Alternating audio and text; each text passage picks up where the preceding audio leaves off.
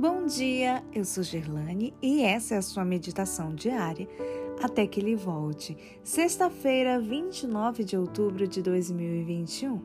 Garantido o poder. Verso de hoje, Gênesis 32, 28.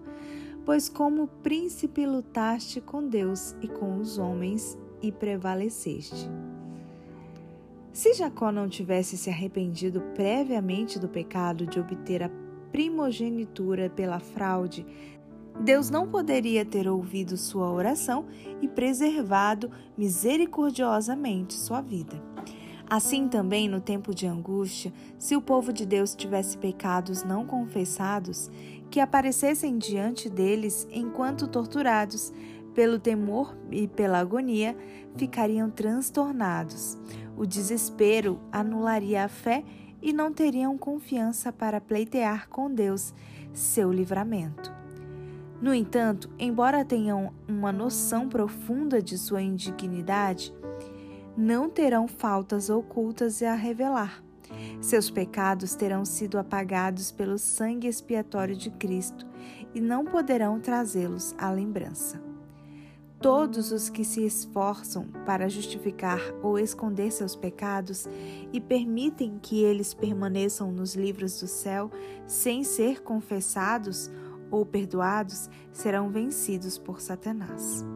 Quanto mais elevada for sua profissão de fé e mais honrada a posição que ocupam, mais ofensiva será sua conduta aos olhos de Deus e mais certa a vitória do grande adversário. Contudo, a história de Jacó é uma garantia de que Deus não rejeitará aqueles que foram atraídos ao pecado, mas que voltaram para ele com um verdadeiro arrependimento.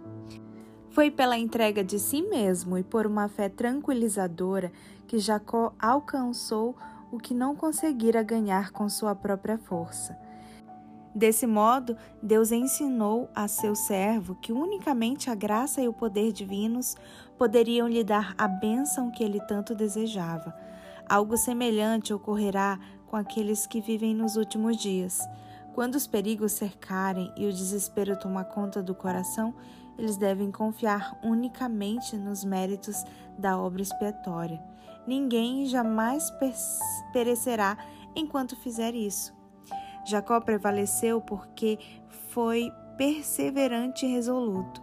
É agora que devemos aprender essa lição da oração que prevalece de uma fé que não desiste.